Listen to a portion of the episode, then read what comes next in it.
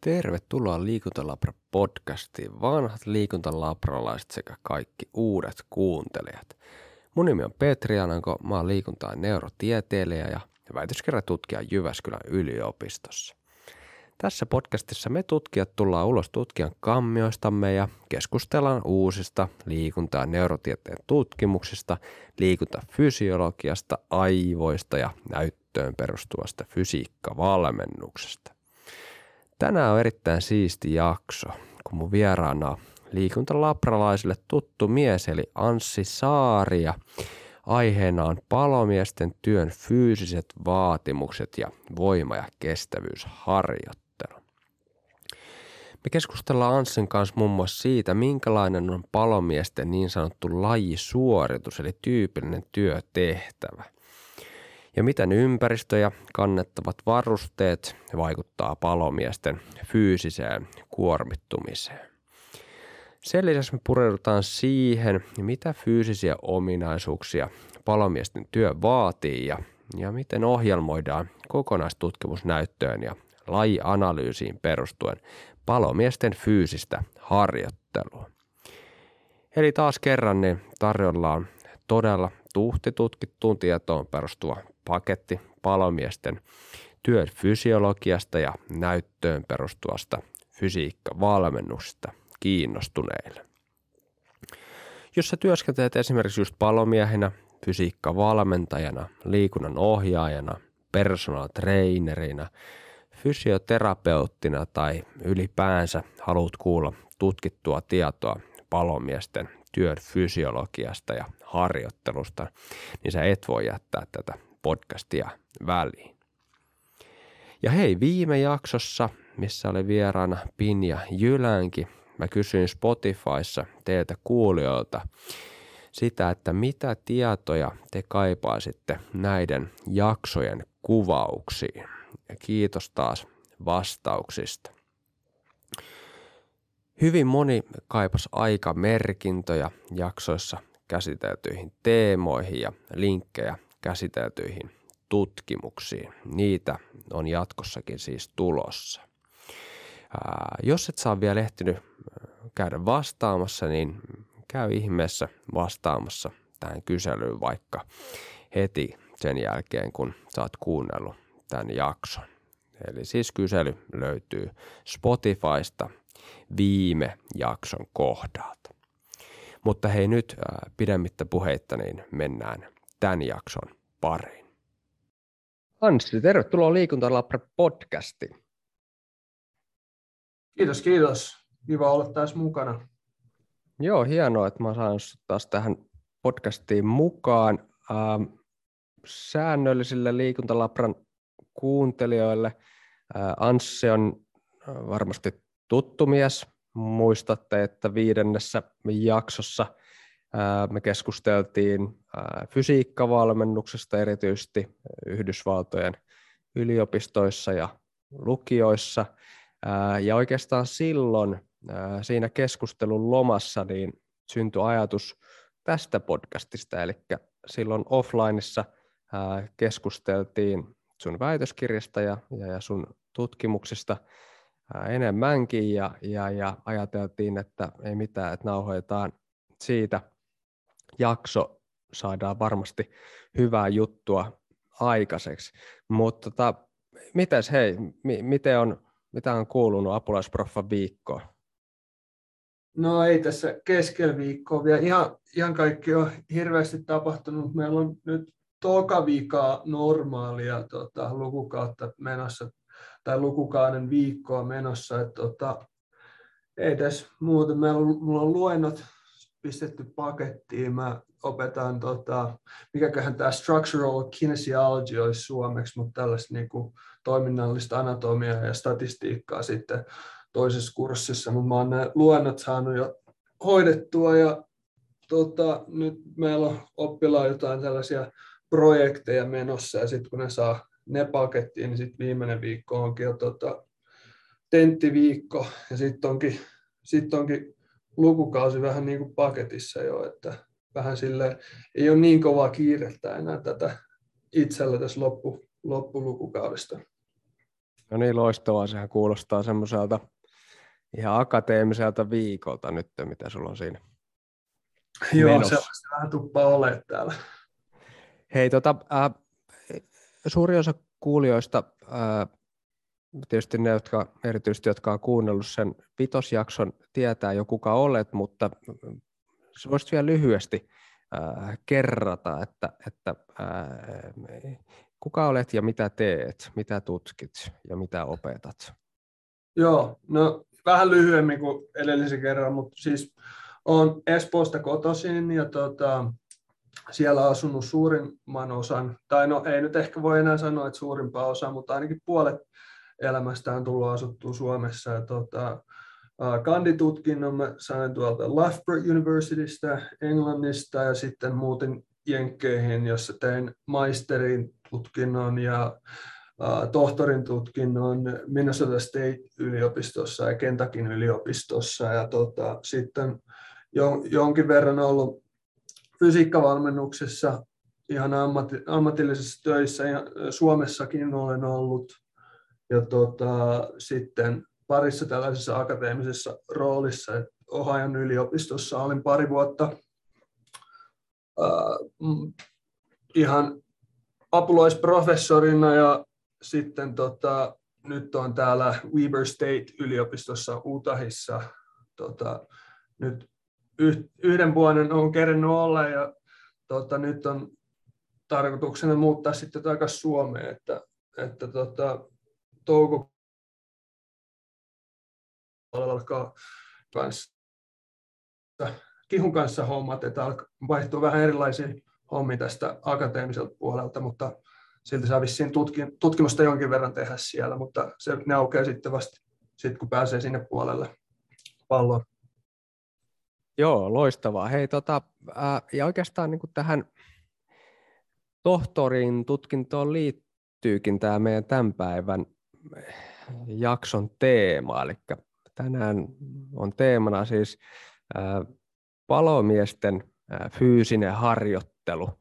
Ja, ja oikeastaan se näkökulma, mistä me tätä teemaa tänään katsotaan, niin on on enemmänkin se, mitä se tutkittu tieto sanoo, minkälaista tutkimusta on tehty palomiesten fyysisestä kuormittumisesta ja, ja sitten toisaalta fyysisestä harjoittelusta ja siitä, miten se vaikuttaa sitten suoriutumiseen näissä palomiestehtävissä. Ja tämä on niin kuin erittäin mielenkiintoinen aihe ja siinä mielessä e, itsellekin e, jokseenkin liittyy aikaisempaan työhön ja, tutkimukseen.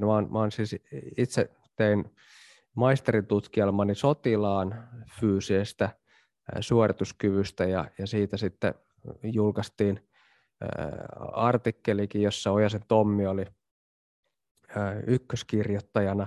Ja oikeastaan niin kuin palomiesten harjoittelu ja sotilaiden harjoittelu ja, ja poliisien harjoittelu, niin, niin kaikki on tämmöisen niin kuin, ää, tactical trainingin ää, alla, joka ehkä tutumpi siellä Yhdysvalloissa kuin, kuin mitä täällä Suomessa, mutta näissä on paljon yhtymäkohtia. M- mutta tota, miten, miten sä niin kuin just kiinnostuisit tästä palomiesten fyysisen suorituskyvyn tutkimisesta? Joo, no siis mä, mä olin tota fysiikkavalmentajana tuolla Marylandissa ja siellä oli ihan niin kuin omat, oli ihan tällaiset normaaliurheilijat niin sanotusti, niin oli omassa valmennuksessa ja tota, sitten mietin vähän mahdollisuuksia lähteä tekemään tohtoritutkintoa ja mun tämä entinen opinto-ohjaaja Minnesota Stateista tunsi tämän Dr. Mark Abelin tuolta Kentakin yliopistosta ja hän on vanha tai entinen tota, palomies ennen, ennen kuin se meni tota, takaisin akateemiselle uralle. Ja tota, kyselin häneltä, että on, onko kiinnostusta ottaa tota, oppilasta hänen alleen tekee tutkimusta. Ja, tota, mietin, että no siinä on ainakin, jos, jos ei taktinen niin tämä tactical strength and conditioning kiinnostaa sitten sen jälkeen, niin ainakin siinä on paljon siirtymätietoa tota, ihan normaali urheilijoille, niin mä sitä kautta sitten päätin hakea ja pääsin sitten pääsin sit tekemään sitä tohtoritutkintoa hänen tämän Dr. Abelin alle ja sitten tota, siinä sitten tuli tehty ensimmäinen tutkimus. Mun mielestä se oli sitten seuraavana kesänä, että mä olin vuoden kerkesin ole tohtori oppilaana silloin. Ja sitten tota, siellä oli sellaiset, äh, mikä tämä nyt oli, Firefighter Combat Challenge, tämmöinen kilpailu, jos tällaiset tosi kovakuntoiset palomiehet niin kamppaili toisiinsa vastaan, siinä niin kuin aikaa vastaan tehtiin tällaisia tavanomaisia sammutustöihin kuuluvia tehtäviä, erittäin raskaita hommia, niin tota, siinä näki tosi, tosi hyvin, että kuinka kovaa hommaa se tota, palomiesten tota, ja palonaisten tehtävät oli siellä ja se, se vaikutti tosi mielenkiintoiselta ja mulla oli tiedossakin jo, että kyllä se tutkimus varmasti tulee jatkumaan sit niiden kanssa, mutta se tuntui tosi sellaiselta merkitykselliseltä tutkimukselta, kun jos vähänkin pystyy auttamaan sellaisia henkilöitä, jotka, joiden työ on pelastaa henkiä, niin se tuntui todella sellaiselta merkitykselliseltä hommalta. Ja kyllä se, siellä on paljon haasteita tällä alueella tota, palomiehellä on, tai palohenkilökunnalla on, niin tota, kyllä siellä paljon, paljon riittää tutkimista. Niin, tämä on, se on varmaan sa- vähän samoja yhtymäpintoja, mitä liittyy niin kuin sotilaiden fyysiseen toimintakykyyn, kun ää, vaikka mennään niin kuin liikuntafysiologeina, ää, katsotaan ää, palomiesten ää, tätä fyysistä ää, suoriutumista vähän niin kuin urheilijan fyysisenä suoriutumisena, mutta ää, ei voi varmaan odottaa, että, että jokaisella palomiehellä ää, olisi semmoinen urheilijan asenne siihen fyysiseen harjoitteluun. Toisin sanoen siis montaa palomiestä tai poliisia tai sotilasta saattaa kiinnostaa enemmänkin ne itse työt kuin se fyysisestä kunnosta ylläpitäminen, joten niin kuin varmaankin se kaikista ensimmäinen asia on, on, on saada se kiinnostus sen oman kunnon ylläpitämiseen. Tietysti siihen on, on varmasti testit, jotka pitää läpästä ja, ja niin edespäin. Eikä me ehkä tässä jaksossa nyt mennä, mennä sitten siihen ää, niin sanottuun liikuntapsykologiseen puoleen, että miten, miten me motivoidaan mm, näitä henkilöitä harjoittelemaan, mutta tietysti tämä pitää huomioida tässä.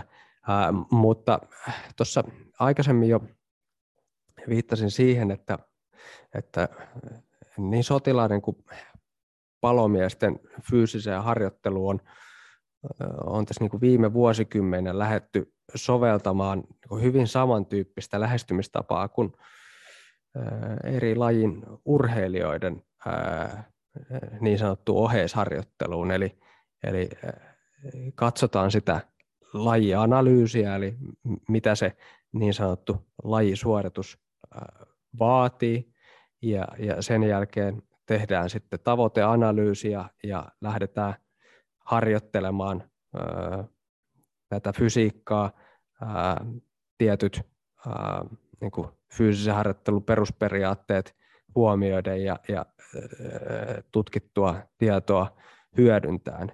Tämä on ehkä tämmöinen niin kuin, ää, kultainen ideaali, mutta mikä se on se käytäntö tällä hetkellä ää, palomiesten fyysisessä harjoittelussa? Perustuuko se lajianalyysiin ja, ja harjoittelun perusperiaatteisiin?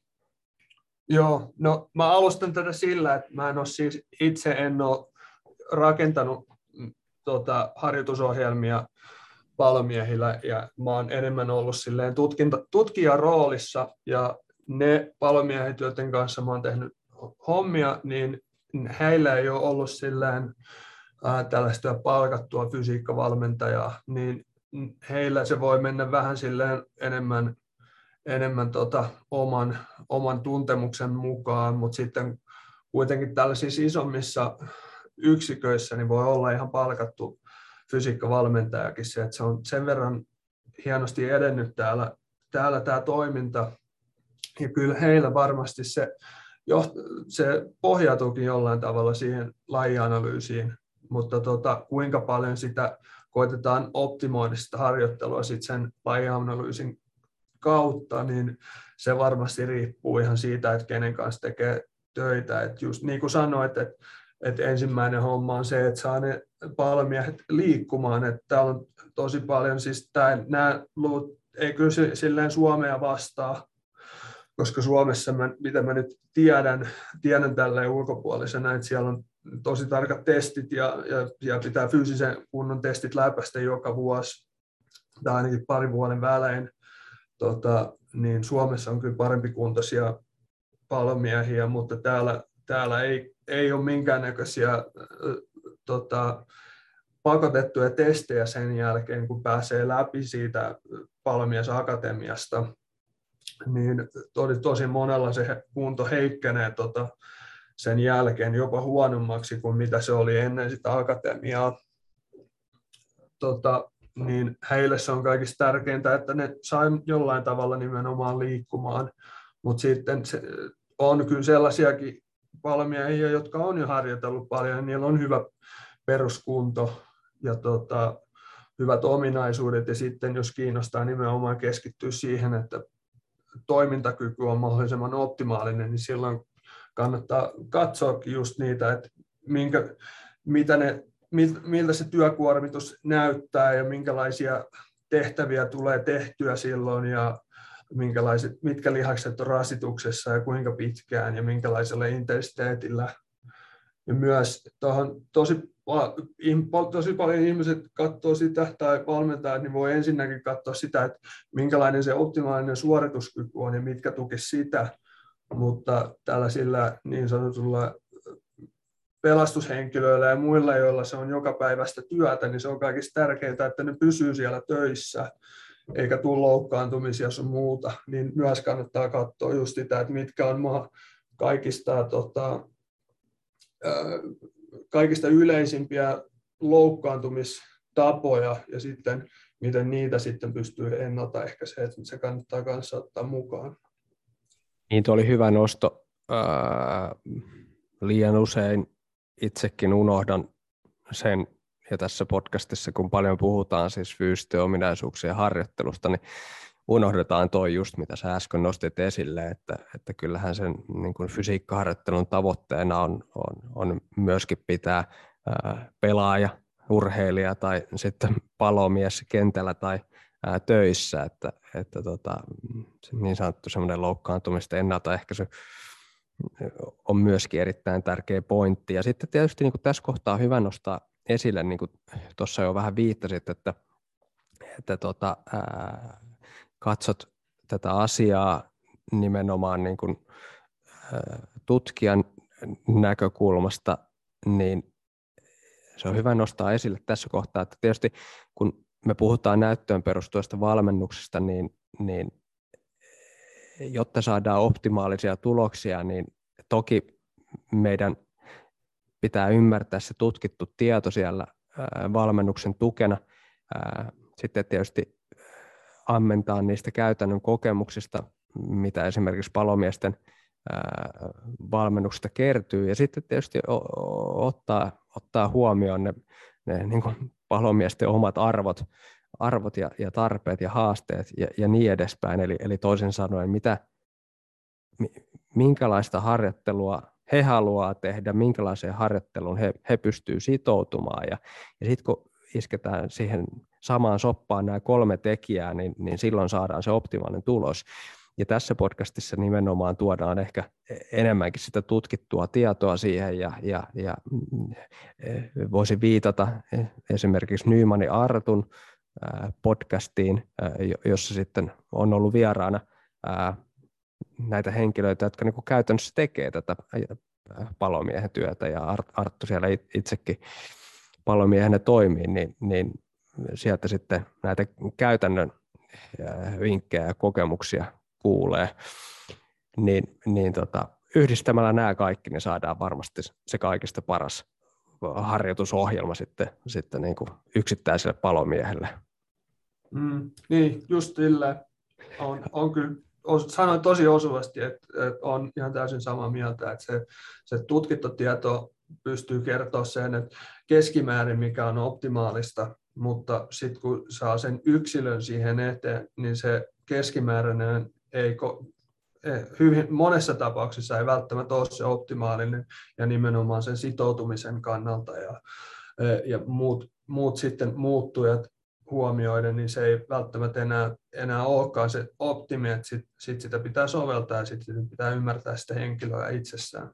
Just niin, just niin. Mutta mennään he eteenpäin. Mennään nyt, me puhuttiin siitä ää, niin sanotusta lajianalyysistä. Niin minkälainen oikeastaan on siis palomiesten lajisuoritus, eli, eli toisin sanoen niin kuin tyypillinen työtehtävä. Mitä se vaatii? Su, suorituksen kesto ja mitä lihaksia käytetään, millä intensiteetillä suurin piirtein sitä, sitä työtä tehdään ja niin edespäin. Joo, niin. Ja tämä siis tulee taas tutkitusta tietosta eikä käytännön kokemuksessa silleen, että ja se varmastikin riippuu vähän, että minkälaisissa työtehtävissä on. Suomessa nyt ne on suurimman, se on enemmän näitä tällaisia asun rakennuksen sammuttamiseen tarkoitettuja ja sitten on enemmän on myös Yhdysvalloissa on tällaisia wildland firefighter, jotka, jotka tekevät tätä metsäsammutustyötä, mutta mä oon keskittynyt enemmän just näihin, näihin niin kuin rakennusten sammutustöissä oleviin ja, ja enemmän näihin niin kuin kaupungissa työskenteleviin henkilöihin, mutta niissä on tosi, ehkä paras tutkimus on tältä Boss et al. Mun mielestä ne on tuolta, tuolta Hollannista kotoisin ja ne on saanut tosi, tosi kattavasti saanut tietoa näistä eri työtehtävistä. Ja jos aloittaa nyt esimerkiksi tuosta kestosta, niin ne eh, työtehtävät voi olla ihan minuuteista, voi olla tunteihin. Et siinä, mitä mä katsoin, niin se oli vähimmäismäärä oli vain joku 10 minuuttia, mutta sitten pisin määrä, mitä on tullut oltua siellä niin kuin työtehtävässä tai niin kuin tapahtumassa, kun on ollut jotain sammutustöitä, niin on voinut kahdeksankin tuntia kestää. Ja sen intensiteetti siinä peilaa sitä kanssa, että yleensä ne lyhyemmät ne voinut olla isommalla intensiteetillä, että siinä on melkein maksimisykkeissä tota, tehty hommia ja sitten vähemmät on ihan sellaisia matalasykkeisempiä. Että sen, siinä tulee niin kuin tuon kuormituksen kannalta, se on tosi vaihtelevalta vaikuttaa että tota, siellä tulee tosi sellaisia nopeita ja kovan intensiteetin tehtäviä, ja sitten ne vai, voi vaihtua sellaisiksi paljon pitkäkestoisemmaksi, jotka on matalemmalla.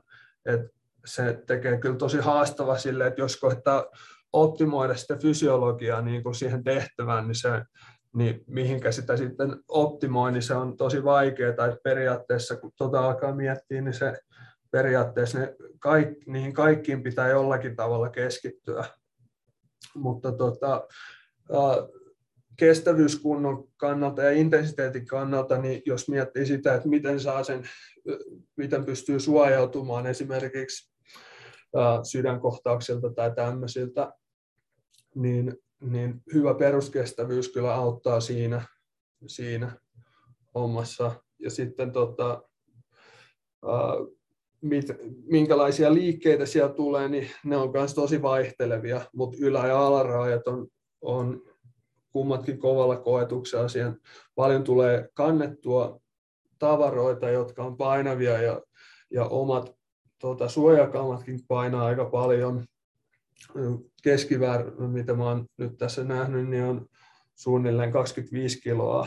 On nämä ihan suoja, suojapuku hengityslaitteella itsessään, niin sekin lisää sitä intensiteettiä siinä, Mut, mutta se kyllä, kun paljon joutuu kantaa, niin varsinkin vetäviä ja paljon noita eri laitteistoja, joutuu, joita joutuu pitämään, niin siinä on vetävät lihakset aikamoisessa aika kovassa koetuksessa. Ja sitten tietenkin keskivartalo pitää olla hyvässä kunnossa, että, että ei tule mitään selkärangan loukkaantumisia tai saa ainakin ennaltaehkäisyä, niin ennaltaehkäistyä niitä, mutta jos silleen summaa, niin se on niin se vaativuus on tosi sekä, sekalaista ja sen takia ne valmiihet, niin niiden pitää periaatteessa treenata monipuolisesti, että pystyy olemaan valmis ihan joka, kaikenlaisiin hommiin, kun ei ikinä tiedä, että minkälaisiin hommiin joutuu periaatteessa, kun pääsee sinne tapahtumapaikalle.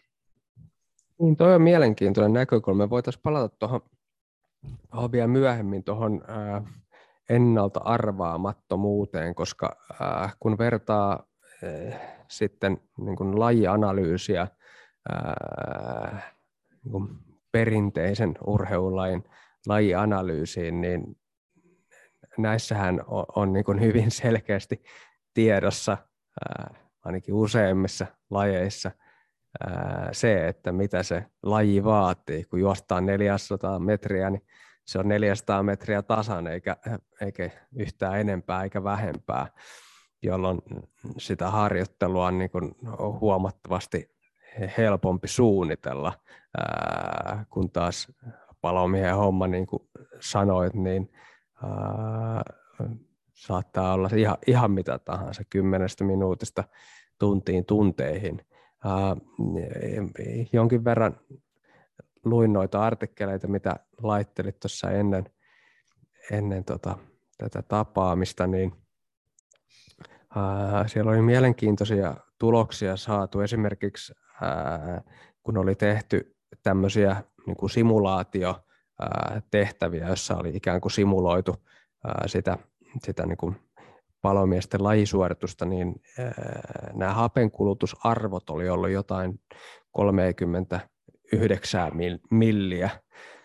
Ja, ja tota, jos nyt mietitään, että palomies ei nyt ole kestävyyskunnoltaan ää, aivan tikissä ja, ja se, esimerkiksi se maksimaalinen hapenottokyky on siellä 40 milliä, niin jos joutuu vaikka puolikin tuntia työskentelemään ää, maksimaalisella hapenkulutuksella, niin, niin kyllä siinä alkaa se 25 kilon varustus, niin alkaa, alkaa tuntua 50 kilon varustukselta kohta, että, että tota, ne on aika kovia noi, noi intensiteetitkin, mitä siellä joutuu niin kuin ylläpitämään. Joo, siinä on, tota, se on, nyt en ihan tarkkaan muista sitä niin kuin suositusta, mikä on, mutta se on suunnilleen, olisiko 45 milliä tota, tämä maksimaalinen hape, hapenottokyky niin olisi suosituksena, mutta sitten tietenkin se ei tarkoita sitä, että kaikki, kaikki työ tapahtuu sen alla, että siihen, jos sun pitää nopeasti juosta palvaan rakennukseen sieltä hakea henkilöturvaan, niin sen varmastikin ylittyy ihan se, se maksimaalinen hapenottokyky. Mutta sitten kun tulee näitä pitempiä tehtäviä, niin tosi hyvin just sanoit sitä, että jos on jo alkuunsa matala se maksimaalinen hapenottokyky ja muutkin, muut, muutkin kunnot, niin siinä se subma, submaksimaalinen suoritus niin tulee koko aika tehtyä suuremmalla niin kuin, äh, relatiivisella tota, intensiteetillä, niin sen takia mä oon painottanut just sitä, että jos sen oman suorituskyvyn tai toimintakyvyn nostaa, niin silloin ne samat tehtävät, jotka joka tapauksessa joutuu tekemään, niin se tulee tehtyä matalemmalla niin kuin suhteellisessa äh, kuormituksessa, niin sillä tavalla nämä äh, palohenkilökunta, niin ne pystyy suoriutumaan paljon turvallisemmin näistä tehtävistä, kun ei, ei väsy niin nopeasti ja ja ei joudu, joudu rehkimään ihan samalla tavalla kuin jos olisi huonompi kunto. Mutta siinä mun mielestä näissä tutkimuksissa on ollut siihen, ne on enemmän keskittynyt, kun näitä on koitettu selvittää näitä niin kuin, mit, mitkä, mitkä tällaiset testit kertoo parhaiten tästä palomiehen suorituskyvystä, niin niillä on yleensä ollut mittareina se, että kuinka nopeasti ne on pystynyt suorittamaan ne tehtävät. Mut sit siinä, ja se on mun mielestä onkin tosi tärkeää, että kuinka nopeasti tällaiset, tällaiset tehtävät, mitä pitää tehdä nopeasti, niin pystyy tekemään. Mutta sitten kun on myös tosi paljon sellaisia, sellaisia ei niin kiireellisiä, mutta mut pitempi kestoisia hommia, niin miten niistä pystyy suoriutumaan. Niin mun mielestä niissä olisi hyvä olla mittarina enemmän se, että mikä tämä sisäinen kuormitus on ollut.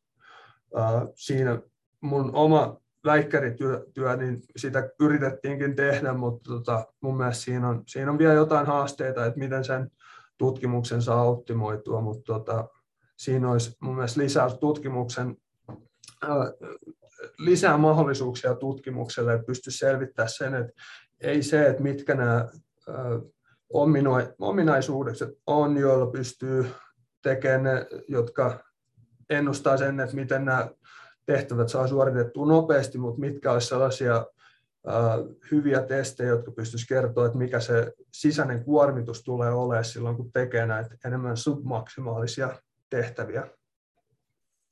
Niin, kyllä, ja, ja toi hyvin nostit esille just tuon niin reservin käsitteen tässä, että, että, että jos sitä se kestävyyskunto on parempi, niin silloin sitä suorituskykyreserviä on paljon enemmän verrattuna sitten huonokuntoisempaan. Ja, ja silloin varmasti niin kuin myöskin tämmöiset niin kuin peräkkäiset tehtävät ää, rasittaa huomattavasti vähemmän, ainakin fysiologisesti rasittaa huomattavasti vähemmän kuin kestävyyskunto on parempi. Mutta kestävyyskunnosta puheen ollen, niin, niin, niin jotenkin muistelen niistä artikkeleista, että, että kun oli tutkittu myöskin sitten tämmöisen niin kuin hapettoman energiatuoton äh, osuutta ja suuruutta, niin, niin ne laktaattiarvotkin oli ollut jotain neljästä kymmeneen millimoolia, mikä osoittaa sen, että, että kyllä siellä semmoista niin sanotusta niin kuin hapokastakin tekemistä on seassa jonkin verran.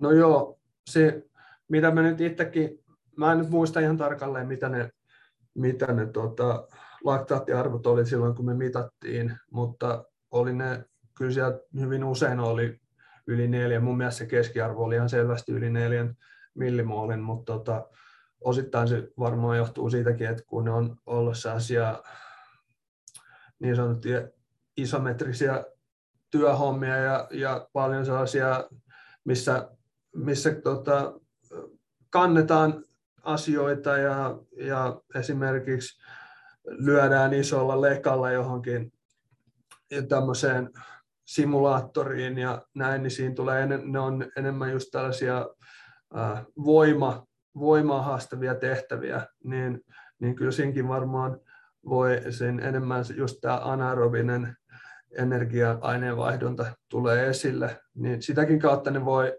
nousta. Et mä en tiedä, kuinka hyvin välttämättä se laktaatti kertoo siitä, siitä tota, kuormituksesta, mutta varmastikin kertoo sitä, että ei se mikään pelkkä kestävyyssuoritus ole, tämmöinen normaali kestävyyssuoritus, mutta siinä on kyllä tosi paljon haasteita, että miten se pystyy sen, sen kokonaiskuormituksen mittaamaan, kun esimerkiksi sama, sama ongelma on sykkeen mittaamisessa, että jos tulee paljon tehtyä tällaisia niin sanottuja voimaliikkeitä, niin siinäkään se sykkeen, syke ei ole välttämättä mikään se paras mittari, niin niitä on vaikea yhdistää sille ja sanoa, että mikä se kuormitus nyt täsmälleen on, mutta tietenkin sitten, sitten kun esimerkiksi RPEtä mittaa, niin silläkin saisi jotain selvää siitä, mutta tota, se, on niin, se on todella sekava ja paras, paras mitä siitä voi sanoa, että, että kumpikin kes, kestävyyskunto on todella tärkeä ja myös lihas, lihasvoima ja lihaskestävyys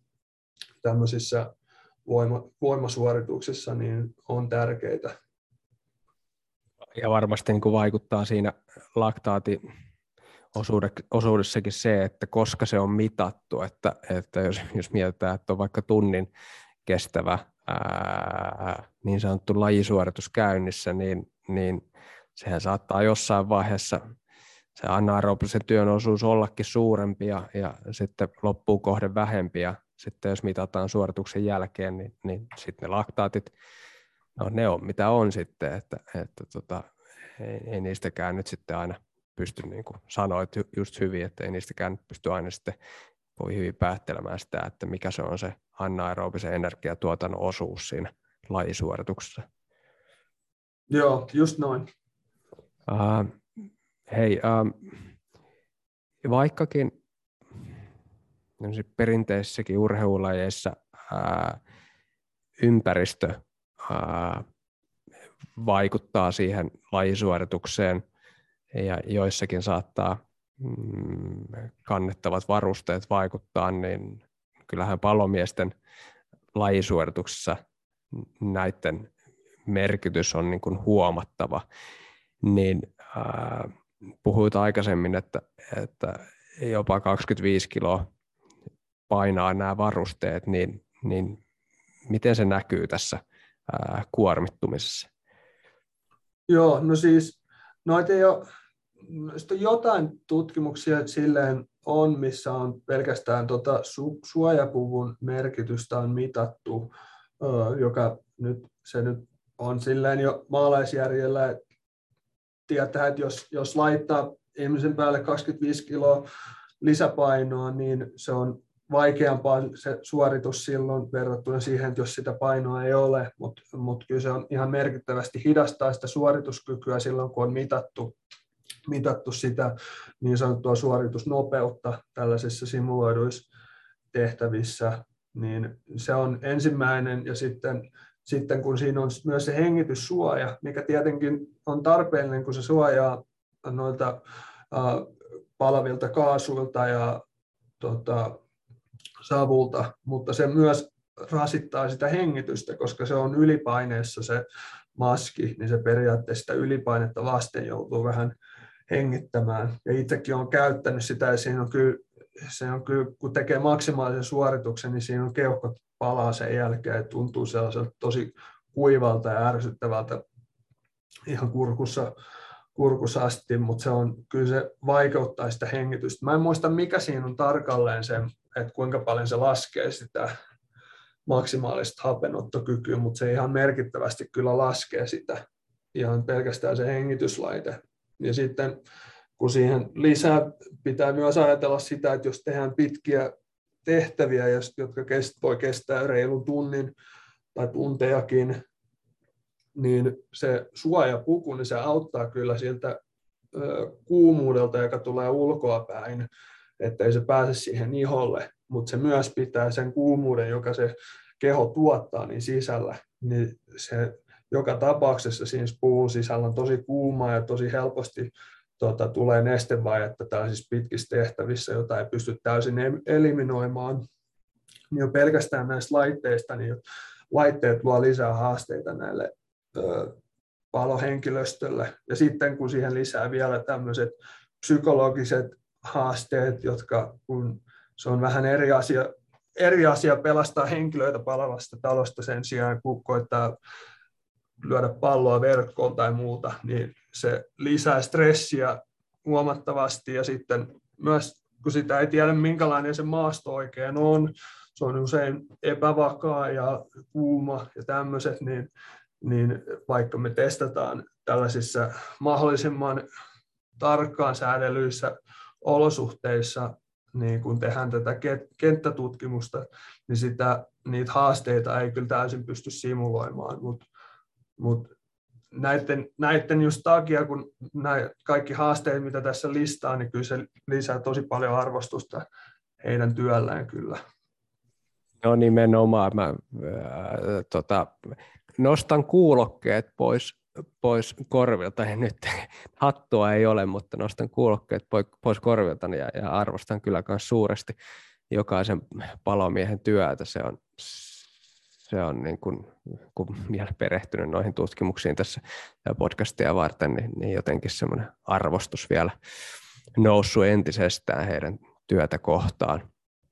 Uh, hei, me puhuttiin aikaisemmin uh, kestävyys, uh, mitä se palomiesten työ vaatii. Me ei ole juurikaan puhuttu niin kuin voima- ja nopeusominaisuuksista. Tuleeko siellä niin kuin, heidän lajisuorituksessaan semmoisia tehtäviä, joissa tarvitaan erityisesti niin kuin voimaa tai nopeutta?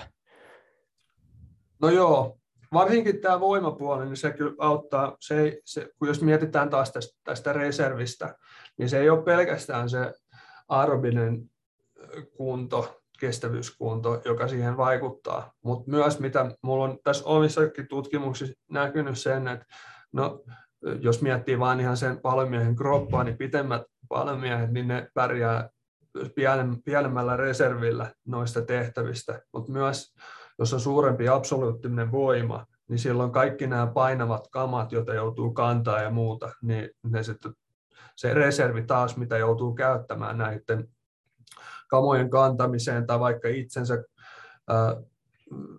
tai vaikka portaiden nousu ja muuta, niin jos on jalaraja, joissa kovempi maksimivoima, niin silloin se reservi taas, mikä näistä jokaisessa askelissa tulee, niin se on pienempi.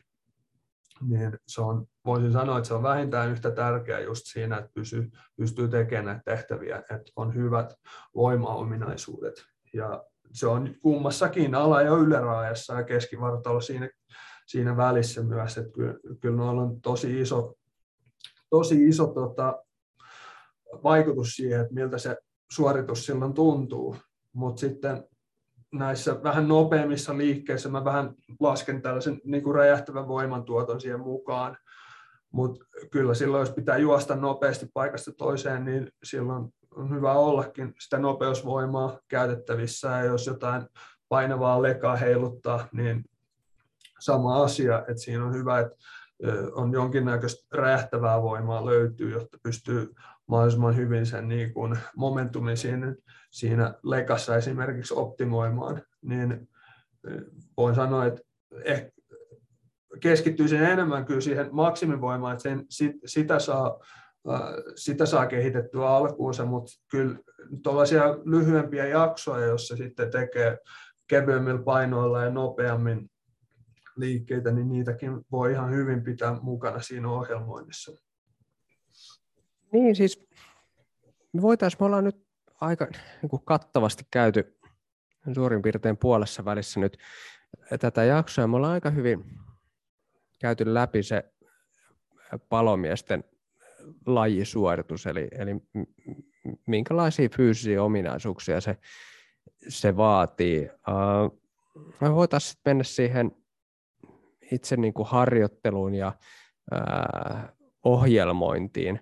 Uh, jos nyt mietitään semmoista niin kuin keskiverto suomalaista palomiestä, joka uh, on niin kuin varsin hyvä kuntoinen, niin miten se lähtisi ohjelmoimaan tämmöisen niin kuin, palomiehen harjoittelua ja, ja, ja miten niin kuin ylipäänsä esimerkiksi työajat, heidän työaikansa niin vaikuttaa sitten harjoitteluun ja, ja ylipäänsä siihen, niin kuin, siihen niin kuin jaksotukseen.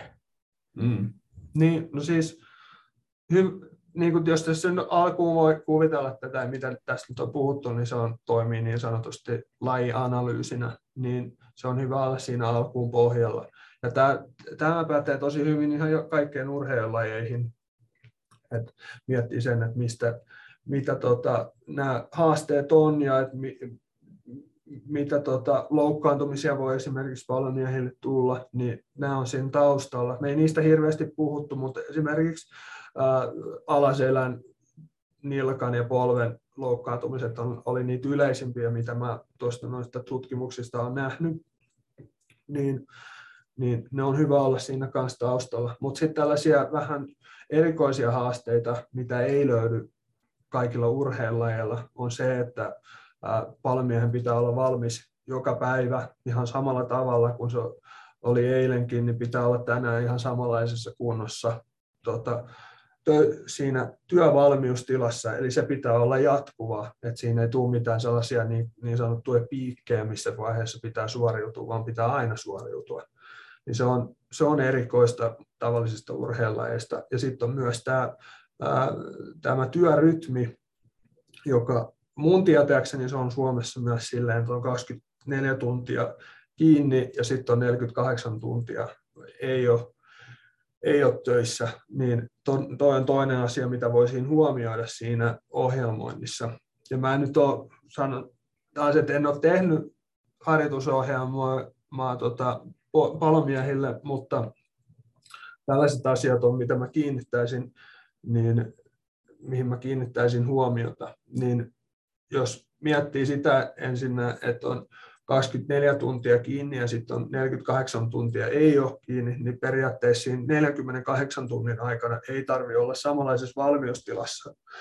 Niin mä suorittaisin nämä kovemmat harjoittelut just siinä sen jälkeen, kun se työpäivä on saatu tehtyä. Se tietenkin siinä pitää miettiä sitä, että mitä silloin työn aikana on tullut tehtyä, mutta jos on ollut kevyempi työhar- työtunti, niin vaikka silloin onkin vähän väsyneempi, niin siinä voi miettiä sen, että jos tekee tunnin kovan harjoituksen, niin sitten siinä saa kaksi päivää lepoa sitten sen jälkeen toivottavasti, jos ei ole mitään toista työtä siinä rinnalla, tai ainakaan niin fyysistä siinä rinnalla, mutta sitten sen 48 tunnin jälkeen tai siinä kun on päässyt palautumaan, niin sitten ennen sitä tai työpäivän aikana, jos on mahdollisuutta, niin siihen keskittää sellaiset vähän kevyemmät harjoitukset tai sellaiset, jotka ei kuormita samalla tavalla tai laske sitä valmiustilaa sitten siinä työpäivän aikana. Toisaalta vielä nostan semmoisen asian, että näitä on tutkittu tätä, että mihin, mihin, kuinka paljon tämmöiset kovat harjoitukset vaikuttaa tähän työ, työvalmiustilaan tai työn suoritukseen, niin tässä Denison et al., niin ne oli tutkinut hyväkuntoisten ja huonokuntoisten palomiesten suorituskykyä. Ja sitten ne oli tehnyt vielä silleen, että nämä oli nämä hyväkuntoiset palomiehet, niin ne oli tehnyt kova harjoituksen ennen sellaista simuloitua palotehtävää, niin ne oli silti suorittanut huomattavasti nopeammin nämä tehtävät kuin huonokuntoiset. Et jos sen takia, jos olisi ainut mahdollisuus, milloin pääsee harjoittelemaan, niin olisi työpäivän aikana, niin kyllä jonkinlaista harjoittelua kumminkin kannattaa tehdä, koska se kuitenkin pitkässä matkassa niin, niin tota, on kuitenkin hyväksen suorituskyvyn kannalta. Joo, tuo oli mielenkiintoinen tutkimus. Tämä on tietysti niin kuin haaste, kun ei, ei ole semmoisia ikään kuin, niin kuin kevennysviikkoja tarjolla, vaan koko ajan pitäisi olla niin kuin ikään kuin valmiudessa ja, ja, ja monipuolisesti fyysisessä kunnossa.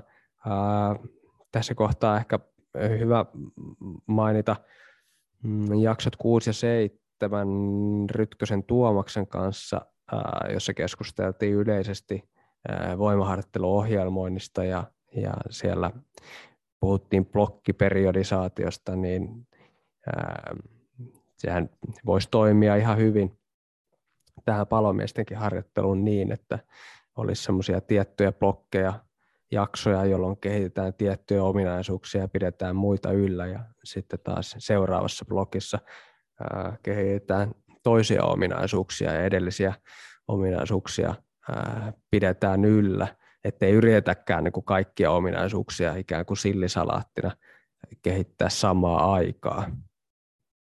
Joo, joo mä olin itsekin samaa mieltä siinä tota, tämän blokkiperiodiso, blokkiperiodisoinnin kanssa. Että, tota, sen, siinä vaiheessa, kun on hyvin saanut nostettua kaikkia näitä ää, eri kykyjä, kun on, jos on voimatasot su, suhteellisen hyvässä kunnossa ja kestävyyskunto on hyvässä kunnossa, ja tota, jos on jonkin verran nopeusvoimaa harjoittanut, ja muuta, niin sitten voit pitää sellaisia esimerkiksi kuuden viikon jaksoja, jos keskittyy nostamaan vielä enemmän esimerkiksi sitä maksimivoimaa, niin silloin keskittää ne kovat harjoitukset siihen nimenomaan siihen tota, sen 24 tunnin jälkeen, jos on paljon aikaa palautua, niin siinä voi hyvin saada kaksi sellaista, kaksi sellaista kovaa harjoitusta viikkoon, jossa pystyy kehittämään sitä maksimivoimaa. Ja sitten silloin muina aikoina, jolloin on se valmiustila, pitää olla optimaalisempi tai se on tulossa lähempänä, niin silloin kehittää niitä muita, muita tota, ominaisuuksia tai vähintään pitää yllä niitä muita ominaisuuksia vähän kevyemmillä harjoitteilla tai sellaisilla, jotka ei syö sitä valmiustilaa samalla tavalla. Ja sitten sit jos on semmoisen kuuden viikon blogin niin, niin sanotusti pitänyt, niin sitten voi siirtyä toiseen toiseen ominaisuuteen, esimerkiksi koittaa kestävyyskuntoa nostaa toisen kuuden viikon ajan, ja silloin pitää sitä maksimivoimaa enemmän sellaisena ylläpitävänä harjoitteluna.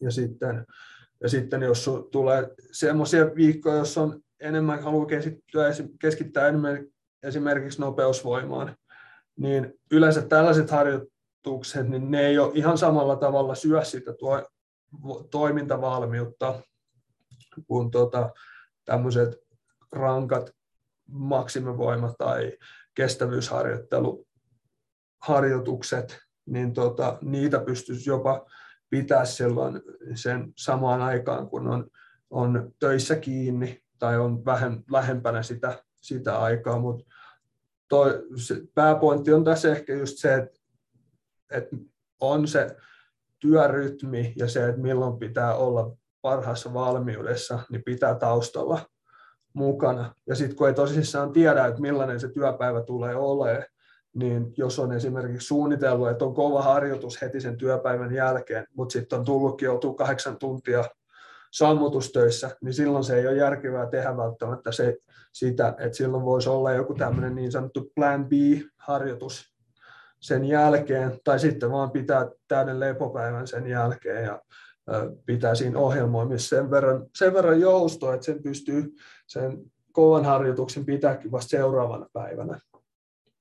Just näin, ja tämä on ehkä niin kuin hyvä muistutus ää, niin itse palomiehille kuin sitten ää, meidän kuuntelijoille, liikunta ammattilaisille, jotka ää, ohjelmoi ää, palomiesten harjoittelua, ää, niin kyllähän heillä palomiehellä korostuu erityisesti tämmöinen niin kuin joustavuus siinä ohjelmoinnissa, eli, eli on niin kuin pakko pystyä mukautuvaan työn asettamiin haasteisiin, eikä ää, ikään kuin raivopäisesti yrittää pitää vaan kiinni siitä harjoitusohjelmasta, koska siinä nyt vaan lukee, että näin pitää tehdä, niin näin pitää tehdä.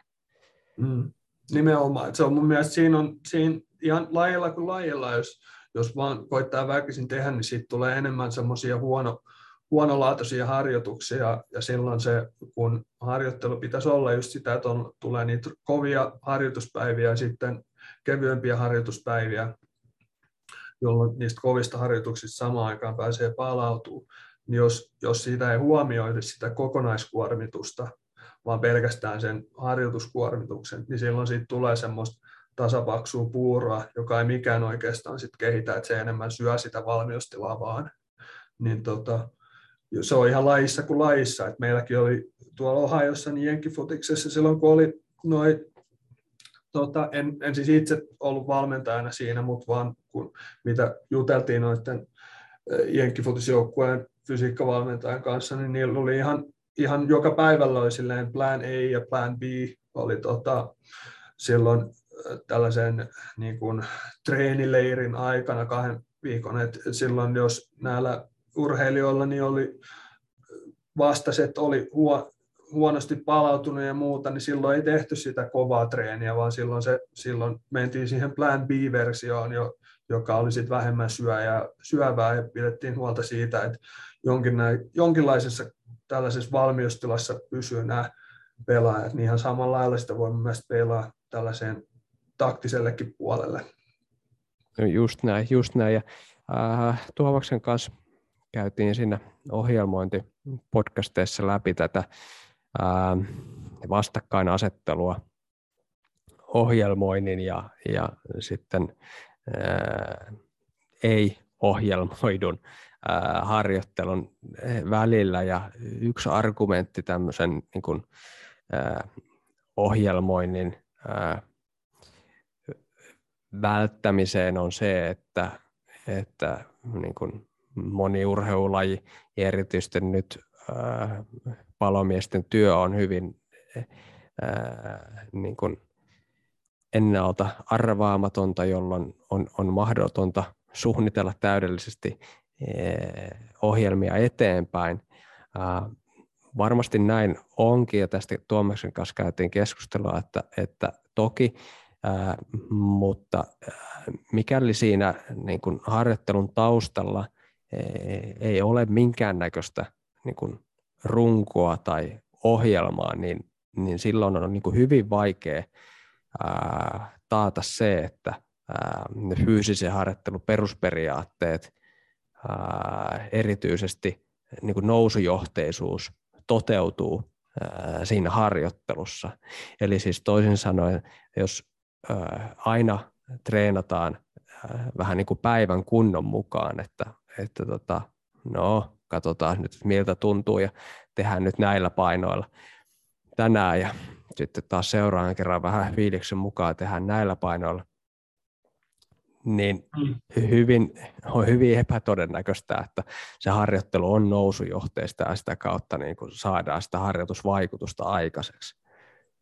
Joo, mulle tulee sellainen analogi mieleen, että jos miettii, että on matkalla paikasta A paikkaan B esimerkiksi, ja sitten sulla olisi kartta käytettävissä siinä, ja koetat päästä, ja sitten sä merkkaat, mikä olisi niin kuin siinä lähtövaiheessa se optimaalinen reitti, ja sitten sitä pitkin menee, ja sitten siinä tuleekin joku, työ, joku työ, tämmöinen rakennustyömaa siihen eteen, ja sitten sä huomaat, että ei tästä pääsekään, niin kannattaako sen takia se kartta heittää menemään siinä vaiheessa, vaan sen sijaan, että jos olisi, jos olisi esimerkiksi miettinyt, että joku kompassi on parempi ratkaisu ja koittaa vaan päästä pohjoiseen, kun pohjoiseen pitäisi päästä, niin veikkaisin, että se kartta on kuitenkin siinä vaiheessa se järkevämpi ratkaisu, kun sitä voisi miettiä sitä, että mikä, mikä on hyvä kiertoreitti tai joku sen aikana, mutta mun mielestä samalla lailla just harjoittelussa, niin kyllä siinä kannattaa olla se suunnitelma siinä taustalla mutta ei se tarkoita sitä, että sit suunnitelmasta ei pysty poikkeamaan, mutta kyllä siinä on mun mielestä parempi olla jonkinlainen suunnitelma sen sijaan, että ei ole minkäänlaista suunnitelmaa. No just näin, ei, ei, tässä, ei kai tässä kukaan niin jääräpää ole, että vaikka se rakennus nyt siihen eteen tulee, niin siellä ruvetaan päätä hakkaamaan siihen tiiliseinään, vaan sen verran joustavuutta pitää jokaiselta valmentajalta ja valmennettavalta löytyy, että sitä ohjelmointia pystytään, pystytään sitten soveltamaan. Mutta tota, uh, hei, uh, kuulijoille on varmastikin selvää se, että millä tavoin eri fyysisiä ominaisuuksia harjoitetaan, niihin meidän ei tarvitse mennä ää, sen tarkemmin. Ää, kuulijat hyvin tietää, miten maksimivoimaa kannattaa harjoittaa, miten kehittää maksimikestävyyttä, mutta ehkä mielenkiintoista tässä kohtaa olisi niin kuin kuulla, että mitä ajatuksia sinulla on siitä, että mitkä olisi tämmöisiä niin kuin, ää, palomiehen lajinomaisia kestävyysvoima ja nopeusharjoitteita. Kun mulle tuli tämä mieleen tämä tästä, kun semmoinen yksi lähtökohta, on tietysti monia lähtökohtia oheisharjoittelulla, mutta yksi lähtökohta on se, että oheisharjoittelulla ää, pitäisi pyrkiä kehittämään niitä ominaisuuksia, joita se lajisuoritus ei itsessään optimaalisesti kehitä, mutta jota lajissa ää, menestymiseen tarvitaan. No mm. Nyt kuitenkin, kun puhutaan palomiesten lajisuorituksesta, niin, niin vaikkakin he saattaa useinkin joutua näihin työtehtäviin, niin ne ei itsessään niin kuin tarjoa ää, varmastikaan semmoista ärsykettä fyysisen kunnon kehittymiselle, ei ainakaan kovakuntoiselle palomiehelle. Niin miten tässä tapauksessa, niin pitääkö, pitääkö näitä työtehtäviä ikään kuin sitten simuloida siinä harjoittelussa, oheisharjoittelussa? No se mitä sitä miettisi niin kuin karkeasti, niin tavallaan sitä simuloi, mutta ei se tarkoita sitä, että sun pitää olla paloletkut ja lekat siellä kuntosalilla välttämättä mukana. Mutta se, että miettii sitä, että minkälaisissa nivelasennoissa ja mitä, miten niitä raajoja tulee liikutettua, niin samanlaisia liikkeitä voi niin sanotusti simuloida. Et esimerkiksi jos puhutaan, jos tulee paljon kannettua kamoja, niin voi hyvin, hyvin kantaa esimerkiksi jotain käsipainoa siinä toisella puolella ja pitää keskivartaloa kunnossa, koska siinä sellaisissa siellä harjoittelussa pystyy paljon paremmin kontrolloimaan sen tota, loukkaantumisriskin, niin siinä voi samalla niin sanottuja niin kuin hyvää tekniikkaa harjoitella.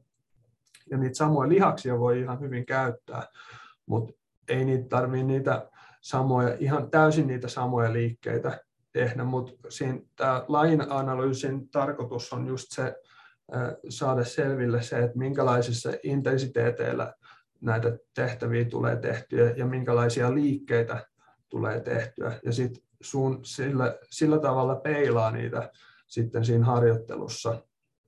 Niin tota, jos tästä nyt miettii käytännössä, että mitä tämä lajianalyysi kertoo, niin paljon moninivelliikkeitä on hyvä tehdä eri suuntiin niitä tehdä. Ja sitten sellaisia, jotka haastaa sitä keskivartalon tota, hallintaa niiden liikkeiden aikana. Niin jos miettii voimaharjoitteluja, niin siinä on aika hyvä, hyvä suunta antaa jo, että minkälaisia ne liikkeet tulee olla. Esimerkiksi jotkut kyykyt ja maastavedot, askelkyykyt, varmasti ihan hyvin toimivia ja voi tehdä askelkyykkyjäkin moneen suuntaan esimerkiksi. Ja sitten tällaisia niin, niin sanottuja kiertoliikkeitä, tota, ää, tällaisia keskivartaloharjoituksia esimerkiksi talien kanssa, jos pitää keskivartaloa niin kuin, tota, suorassa ja pientä kiertoa siinä harjoittaa esimerkiksi tällaisia ball of press variaatioilla, niin noilla voi ihan hyvin tehdä, lisätä sitä tota, valmiustilaa ja kuntoa ja kahvakuulilla, pyst- kahvakuulilla pystyy ihan hyvin tekemään moneen suuntaan eri liikkeitä, niin nämä olisivat ihan toimivia, toimivia harjoitteita kaikille palomiehille. Joo, loistavaa. Tuossa oli hyviä niin kuin ihan käytännön esimerkkejä ja ainakin jos mä itse lähtisin ohjelmoimaan palomiesten harjoittelua nyt, niin, niin tämmöiset niin perinteiset moninivelliikkeet, ää, niin kuin kyykyt, leu, leuavedot, ää, maastavedot, ää, tietysti niin kuin horisontaaliset soudut, muut, niin, niin kuuluisi Äh, tähän ohjelmaan ja tietysti sieltä, jos me ikään kuin lähdetään miettimään, että miten me sitä voimaa vauhtiasti lähdettäisiin kehittämään, niin, niin sieltä tietysti se mm, yksilöllisesti paras liikevaihtoehto siihen pääliikkeeksi. Mutta sitten just nämä askelkyykyt taakse tai eteen, kahvakuula toisessa kädessä, vaikka rinnalla, niin nämä on ihan loistavia tukiliikkeitä – vaikka niin kuin 8-12 toiston sarjoille, jolloin me ikään kuin, niin kuin lyhennetään sitä välimatkaa sieltä salilta sinne itse lajisuoritukseen. Joo, nimenomaan. Ja sitten vähintään, vähintään just tällaiset eri suuntiin tapahtuvat liikkeet, niin jos miettii sitä lajisuoritusta tällaisella palmiehillä, niin palohenkilökunnalla yleensäkin, niin kun se tapahtuu moneen eri suuntaan, niin silloin sit niitä harjoitteitakin kannattaa tehdä moneen eri suuntaan. Niin, sillä, niin sillä, se riittää jo ihan siihen, että simuloi sitä niin kuin suoritusta, että miettii, että missä, mihin suuntiin sitä liikettä tapahtuu ihan työtilanteissa, niin samassa suunnassa tekee, samoihin suuntiin tekee silloin, silloin ihan salillakin niitä harjoitteita. Ja just noissa näissä tota, kahvakuulissa ja muissa, niin se voi haastaa enemmänkin tota, tätä keskivartalon pitoa, kuin jos niistä tulee enemmän kiertoliikkeitä ja muita. Ja sit siinä pitäisi hallita sitä keskipakkaa samaan aikaan, niin tota, siinäkin, siinä, siltäkin kannalta toimii mun mielestä tosi hyvin. Just näin, just näin. Sitten kuitenkin se niin kuin lajianalyysi kertoo sen, että, että, että se niin kuin itse palomiesten laji niin on, on niin kuin hyvin, ää, on puhuttu tästä, niin kuin, se on hyvin niin kuin ennalta arvaamatonta, niin, niin miten tähän sitten pystyisi ää, valmistautumaan ihan esimerkiksi niin kuin voimaharjoituksilla tai, tai muuten niin kuin, ää, fysiikkaharjoituksessa? Niin, no se on mun mielestä just sitä, että tekee silleen, että ei tiedä, että mit, mitä hommaa tulee tehtyä, kun velee salille, että kyllä levo joka tapauksessa ohjelmoille, mutta se, että se on mahdollisimman monipuolista, että ei tule sellaisia niin sanottuja yllättäviä nivelkulmia tai yllättäviä kehon liikkeitä sit siellä töissä, että mahdollisimman moni, monipuolisesti just suunnittelee niitä liikkeitä sen, sen mukaan. Ei se nyt tarkoita sitä, että tarvitsee tehdä kymmenen, kymmenen eri liikettä ja kaikkea eri suuntaan per harjoitus, mutta sitten sitä, että sitä ohjelmoi vähintään eri jaksojen välillä niitä eri liikkeitä, että silloin jos esimerkiksi menee toisesta blokista toiseen, niin voi vaihtaa esimerkiksi kyykyn askelkyykkyyn tai maastavedon niin johonkin etukyykkyyn tai, tai yhden, jos tekee kahden jalan liikkeitä, niin vaihtaa yhden jalan liikkeen tai menee toiseen suuntaan. Ja sitten voi tehdä vaikka silleen jotain askelkyykkyä silleen, että on kahvakuula tai käsipaino vaan toisella puolella, joka sitten taas lisää sitä haastetta siihen, että pystyy pitämään sen keskivartalon suorassa, vaikka toisessa suunnassa, toisella puolella on enemmän painoa.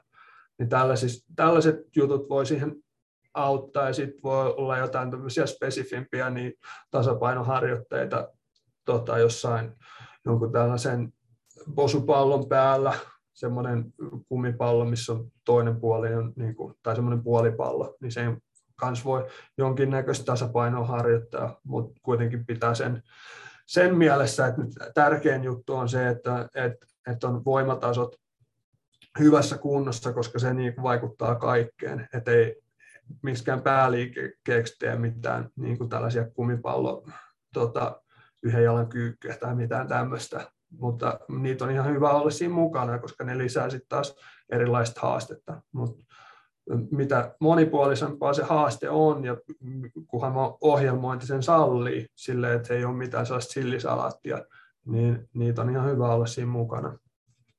No just näin, mun mielestä ne oli hyviä pointteja. Mä jotenkin just itse näkisin sen, että jos ähm, jokaisella valmentajalla varmasti on vähän niin kuin sellainen liikepankki, niin jos, jos lähtee ää, ohjelmoimaan palomiehen harjoittelua, niin lähtee rohkeasti ää, laittamaan niitä erilaisia liikkeitä sille, sille valmennettavalle. Ei tietysti niin, että joka harjoituksessa tehdään eri liikkeitä, koska silloin taas niitä fyysisen harjoittelun perusperiaatteita on ihan mahdoton noudattaa, mutta, mutta vaikka niin kuin kahdeksan viikon välein vaihtaa aina tukiliikkeitä, jotta pystytään sitten niin kuin paljastamaan ne niin kuin heikot kohdat, heikot ikään kuin vuotavat kohdat siellä, siellä valmennettavalla, että, että mitä liikesuuntia pitää erityisesti treenata, millä välineillä ja niin edespäin, koska se, se ympäristö taas, missä se palomies työskentelee, niin se on, se on niin ennalta arvaa, mutta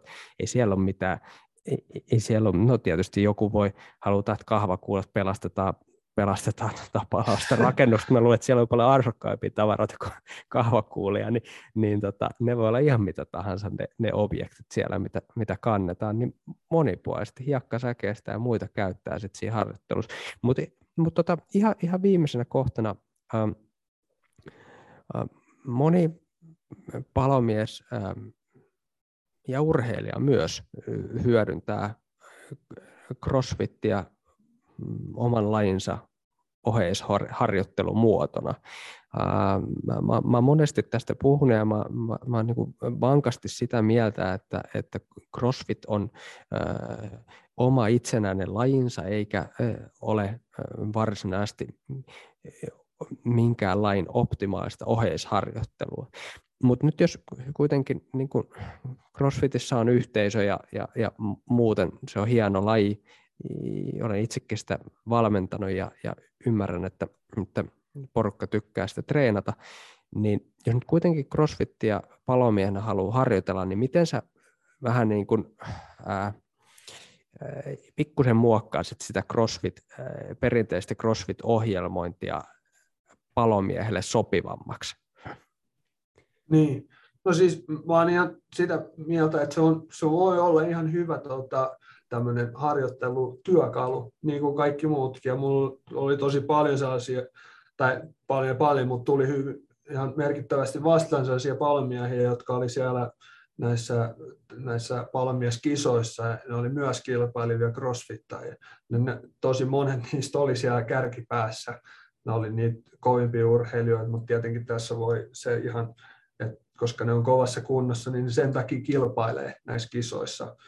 Tota, mutta en tosissaan halua mitenkään poislukea sitä crossfittiä harjoittelumuotona, mutta tässä sam- samat asiat siinä, siinäkin pitää, pitää mielessä, että tota, jos tykkää siitä muodosta, niin miettii sitä, että minkälaisessa valmiustilassa pitää olla huomenna, niin kannattaako silloin tehdä sitä kaikista kovinta CrossFit-harjoittelua vai silloin kannattaisiko keskittyä esimerkiksi painonnostotekniikkojen harjoitteluun. Kun CrossFitissä, mitä mä nyt olen ymmärtänyt ja olen jotain harjoitteluita tehnyt, niin ne voi olla tosi monipuolisia ne harjoittelut, niin, niin tota, sitäkin pystyy ohjelmoimaan sitä CrossFittiä silleen, että silloin kun pystyy kuormittaa kovaa, niin silloin voi tehdä niitä kovia harjoituksia. Mutta silloin, jos ei ole, jos olisi menossa töihin huomenna, niin silloin voisi keskittyä esimerkiksi vain johonkin näihin painonostoliikkeisiin. Ja sitten miettiä sitä, että mitä niin sanottuja laseja pystyy täyttämään sillä crossfitilla, eli mitä tämmöisiä ominaisuuksia mitä tarvitsee, niin pystyy siellä CrossFitillä harjoittelemaan. Ja sitten sen lisäksi niin pitää muita harjoitteita tai muita harjoituksia, joilla pystyy sitten sellaisia asioita harjoittamaan, jotka, jota tämä CrossFit ei, ei sitten tota, harjoita. Et, et se, sitten pitää mielessä kuitenkin sen, että se on vain yksi työkalu näiden muiden joukossa, ja sitten lisää sitä harjoittelua jotka täyttää tällaiset aukot, mitä, mitä tämä CrossFit ei täytä. Mm. Joo, tuo, tuo oli hyvä, hyvä nosto ja just tuo oli hyvä pointti toi ää, valmiustila, että, että tietysti CrossFit-ohjelmointi voi toteuttaa miljoonaa eri tavalla. On myös todella paljon niin kuin laadukasta CrossFit-ohjelmointia, ää, jossa ei harjoiteta – valmennettavien joka kerta aivan uuvuksiin, mutta missään tapauksessa ei varmasti semmoiseen kannata ryhtyä, että, että joka harjoituksen jälkeen aivan rätti poikki, koska silloin se valmiustila siihen työhön ei, ei varmasti ole optimaalinen.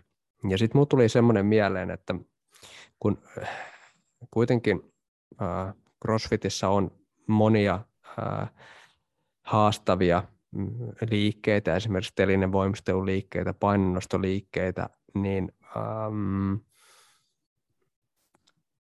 voi. CrossFitissä menestymiseen vaaditaan esimerkiksi äh, kiitettävää äh, tempausia ja rinnalleveto tekniikkaa, niin ei varmastikaan ole järkevää niin kuin palomiehen hioa sitä tempaus- tai rinnalvetotekniikkaa yhtään niin kuin sen, sen enempää, mikä on riittävää, koska siinä lajisuorituksessa, niin jos sieltä pitää joku, joku tota, nainen tai mies saada heitettyä olalle, niin se on ihan sama, miten se sinne olalle lentää, niin, niin kunhan se lentää ja sitten sitten tota, lähdetään, lähdetään viemään portaita alas, niin ikään kuin semmoisen yhden ää, harjoitusvälineen käsittelytaidon optimointi ei ole tarpeen, koska, koska vähemmälläkin pärjää. Eli esimerkiksi niin kuin toisin sanoen, että tässä jos mietitään sitä liike, tempauksen liikemallia, niin, niin, niin sen sijaan mä lähtisin äh, harjoittamaan sitä liikemallia äh, kahvakuulilla, käsipainoilla, äh, vaikka hiekkasäkeillä, millä tahansa, enkä lähtisi hiomaan sitä levytankotempauksen tekniikkaa. Mit, mm. Mitä ajatuksia? No se, niin tässä, voi, tässä pitää taas vähän miettiä sitä, että, niinku, että mistä se harjoittelija tykkää. Että jos, jos se tykkää hio kaksi tuntia vaikka tempausta, ja se on sit sille semmoinen mielekäs harjoittelumuoto, niin, niin en mä alkaisi salilla sitä niin kuin suimaa ja sanoa, että tämä ei ole sulle niin kuin optimaalista tota, palomiehenä. Mutta se, kunhan vaan miettii sitä, että sellaiset ihmiset, jotka ei välttämättä niin kuin halua pitää sellaisen sivuharjoit, sivuharrastuksena tällaista painonnostoa, niin ne voi samat hyödyt saada tällaisista painonnostovarianteista. Esimerkiksi ei välttämättä tee sitä rinnalle vetoa ihan lattiasta asti, vaan tekee sen esimerkiksi polvesta ja ei mene täyteen syväkyykkyyn, vaan menee puolikyykkyyn, niin tällaiset variantit voi olla paljon helpompia toteuttaa. Ja samalla tavalla, niin puhuit kahvakuulesta esimerkiksi, niin, sen, niin tämä nivelliikkeet saa samalla tavalla suoritettua kahvakuulen kanssa. Tietenkin siinä ihan samanlaista painoa saa laitettua, mitä jos hyvällä tekniikalla pystyy rinnalle vetoja tekemään. Niin sehän todella, todella hieno liike on joku rinnalleveto itsessään. Se kehittää paljon eri, eri ominaisuuksia eri tavalla kuin esimerkiksi joku takakyykky, mutta se ei, se ei niin mä en halua sanoa jollekin, joka tykkää tehdä sellaista liikettä ja osaa ja haluaa tosissaan panostaa aikaa siihen, että sen suorituksen saa tehtyä kunnolla, eikä lisää sitä loukkaantumisriskiä työssä sen takia, että on selkäväärän, sen takia on tehnyt noita liikkeitä. Mutta jos siihen vaan pystyy panostaa siihen suoritustekniikkaan ja haluaa, niin totta kai saa tehdä, mutta, mutta sellaiset ihmiset, jotka ei välttämättä halua sitä, jotka ei halua keskittyä siihen tekniikkaan samalla tavalla, niin ne vois samat hyödyt saada ihan erilaisista liikkeitä, liikkeistä, joissa se tekninen haastavuus ei ole samalla, samalla tavalla. Jos tämä just, tiedät, just, mitä me meinaan. Joo, just, just näin. Ja, ja mun mielestä niin kuin, oli hyvä, mä aletaan ole, ole tässä lopussa, niin mun mielestä oli äh, hyvä muistutus äh, taas siitä sen niin näyttöön perustuvan valmennuksen oikein ytimestä, että vaikka me tässä keskustelussa äh, ollaan pyritty äh, hakemaan äh, optimaalisia tapoja, jolla kehittää sen palomiehen fyysistä suorituskykyä. Ja äh, oma näkemys oli se, että, että tempauksen äh, kanssa rinnalla pitäisi kuljettaa monia eri äh, välineitä, niin taas jos sen valmennettavan omat ajatukset on siihen suuntaan, että no ei kun mä haluan tätä tempausta nyt harjoitella, kun tämä on mielekästä tämä, tämä tangolla tehtävä tempaus, niin ää, kyllä silloin meidän valmentajien pitää myöskin niin kuin ymmärtää se, että, että se, on, se on parempi sitten tota, antaa hänen, hänen sitten tota, treenata sillä levytangolla sitä tempausta, koska, koska luultavasti se on saadaan paljon parempi harjoitusvaikutus aikaiseksi kuin, kuin sitten sillä, että pakko syötään joku, jotain eri, eri harjoitusvälineitä ja, ja pahimmassa tapauksessa hän jättää kokonaan liikkeet tekemättä, että et huomioida myöskin ne yksilön tarpeet ää, tässä niin kuin kokonaisuudessa. Mutta hei, tota, ää, lyhyesti, ää, mitä kuulijoiden pitäisi tästä keskustelusta napata palomiesten fyysiseen harjoitteluvalmennukseen?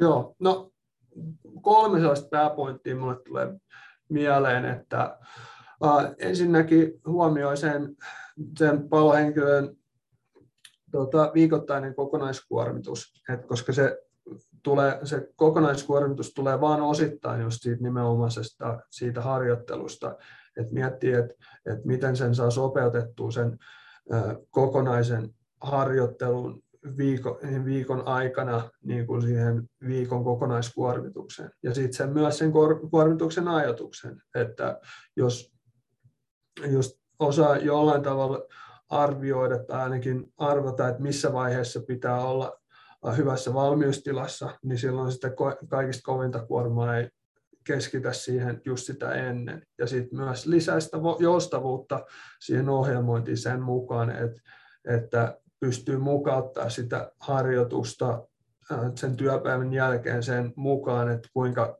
kova kuorma sen työpäivän aikana on ollut. Ja sitten selvittää siinä ennen kuin alkaa optimoimaan sitä harjoittelua, niin selvittää sen alkukuntotason ja harjoitteluhistorian sen harjoitettavan kanssa, että tietää, että minkälaisesta, minkälaisesta ohjelmoinnista sitä kannattaa lähteä liikkeelle. Ja mitä kovemmassa kunnossa on ja enemmän harjoitellut, niin sitä enemmän voi alkaa sit optimoimaan sitä, niitä tota, harjoituksia. Siinä tuli just esiin tuli tämä, tämä, tämä blokkiperiodisoinnin jaksotus, niin tällaisissa kovin, kovin harjoittelevilla ihmisillä, niin nämä voi käyttää just tällaista blokkijaksottelua, jos keskittyy vaan siihen johonkin yhteen, yhteen tai kahteen maksimissaan tällaiseen ominaisuuteen ja sitten niitä vaihtaa sitten viikoittain tai niiden jaksojen välissä sitä painopistettä. Sitten kolmantena on se, että, ne liikkeet ja intensiteetti ja volyymi niissä suorituksissa kannattaa olla monipuolista että tota, voimaharjoitteluissa niin eri painoilla ja eri volyymilla ja tota, eri, eri nopeuksilla tekee niitä liikkeitä. Tietenkin tässä se jaksotus voi olla tosi tärkeää. Ja tota, se, että ne liikesuunnat menee, menee eri suuntiin, eli eteen taaksepäin ja sivusuunnissa ja kiertosuunnissa tekee näitä liikkeitä. Ja tota, tuossa noin nyt on ne pääpointit suurin, piirtein.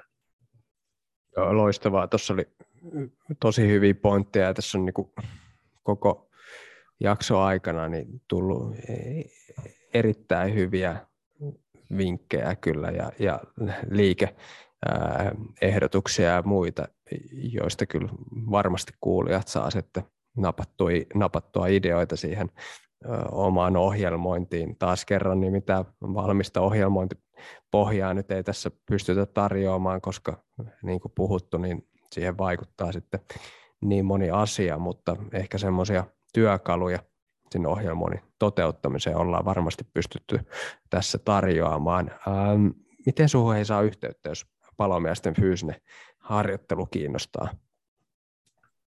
Joo, no sähköposti on ehkä helpoin, eli Anssi, anssisaari2 at gmail.com. Sinne voi laittaa, laittaa sähköpostia tai sitten voi, jos ei ole jo yhteyksissä tuon LinkedInin kautta, niin voi lähettää kaveripyytöä sinne.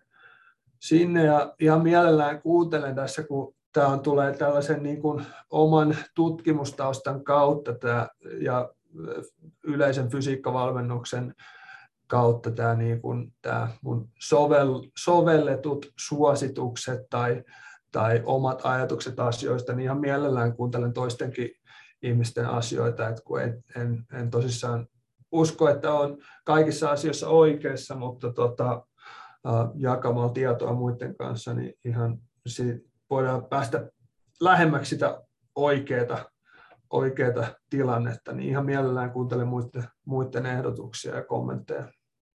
Just näin, tuo, tuo oli erinomainen kommentti, koska, koska niin kuin sä sanoit, niin ei me tässä nyt niin kuin totuutta olla löydetty, eikä ehkä oltu etsimässäkään ää, mitään Graalin valjaa fyysisen harjoittelun palomiehillä, mutta tavoitteena oli nimenomaan tuoda tätä tutkittua tietoa esille ja varmasti molemmat ää, mielellämme kuullaan esimerkiksi ää, kommentteja henkilöitä, jotka on käytännössä tällä hetkellä ää, valmentaa palomiehiä tai palomiehiä tai itseltään, jotka käytännössä sitä hommaa tekee, että, että miten he on nähnyt oman harjoittelunsa, mikä toimii, mikä ei. Ja kun nämä kaikki sitten heitetään siihen samaan soppaan, niin ehkä me päästään taas pikkusen lähemmäksi sitä sitä oikeaa ja sitä niin sanottua totuutta sitten, sitten tässä asiassa. Mutta hei, tämä oli erittäin antoisa keskustelu Anssi, loistavaa. Ää, kiitos sulle tästä. Joo, kiitos paljon. Aina, aina mukava jutella, jutella liikunnasta urheilusta. Et kiitos, kiitos taas kutsusta. Siinä oli meidän tämänpäiväinen jakso. Iso kiitos sulle, että käytit taas aikaa liikuntalabran kuunteluun. Jos haluat tietää lisää palomiesten fyysisestä harjoittelusta, niin laita ihmeessä kuuntelun Arttu Nymanin Alphalandin jakso, jossa Anssi ja Arttu pyörii saman teeman ympärillä ja tuo aiheeseen uusia tärkeitä näkökulmia. Linkki tuohon jaksoon on tämän podcastin kuvauksessa.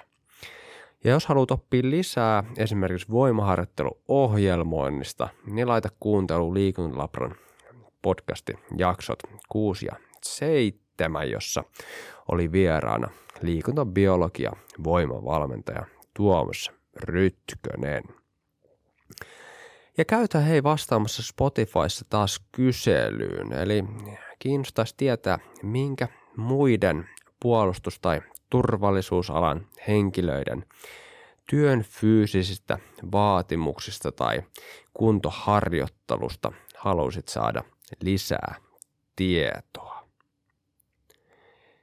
Ja jos sä pidit hei tästä podcastista, niin laita podcasti seurantaa, jos et ole sitä jo tehnyt ja kerro aiheesta mahdollisesti kiinnostuneelle kaverille ja jaa näitä jaksoja somessa, Instagramissa, Twitterissä, Facebookin ryhmissä ja tägää mut at Petrialanko postauksiin, niin mä näen mitä mieltä sä olit jaksosta. Ja käy hei antamassa arvostelu iTunesissa tai Spotifyssa, niin se auttaa sitten, että muutkin kiinnostuneet löytää liikuntalabran äärelle ja myöskin sitten ehkä auttaa meitä saamaan taas lisää rahoitusta tutkimuksiin jatkossa. Seuraavassa jaksossa vieraana on lääketieteen tohtori ja tilastokuntoblogin ylläpitäjä Aleksi Reito ja aiheena on liikuntatieteellisten tutkimustulosten tulkinta ja soveltaminen fysiikka valmennukseen, joten pysyhän kuulolla.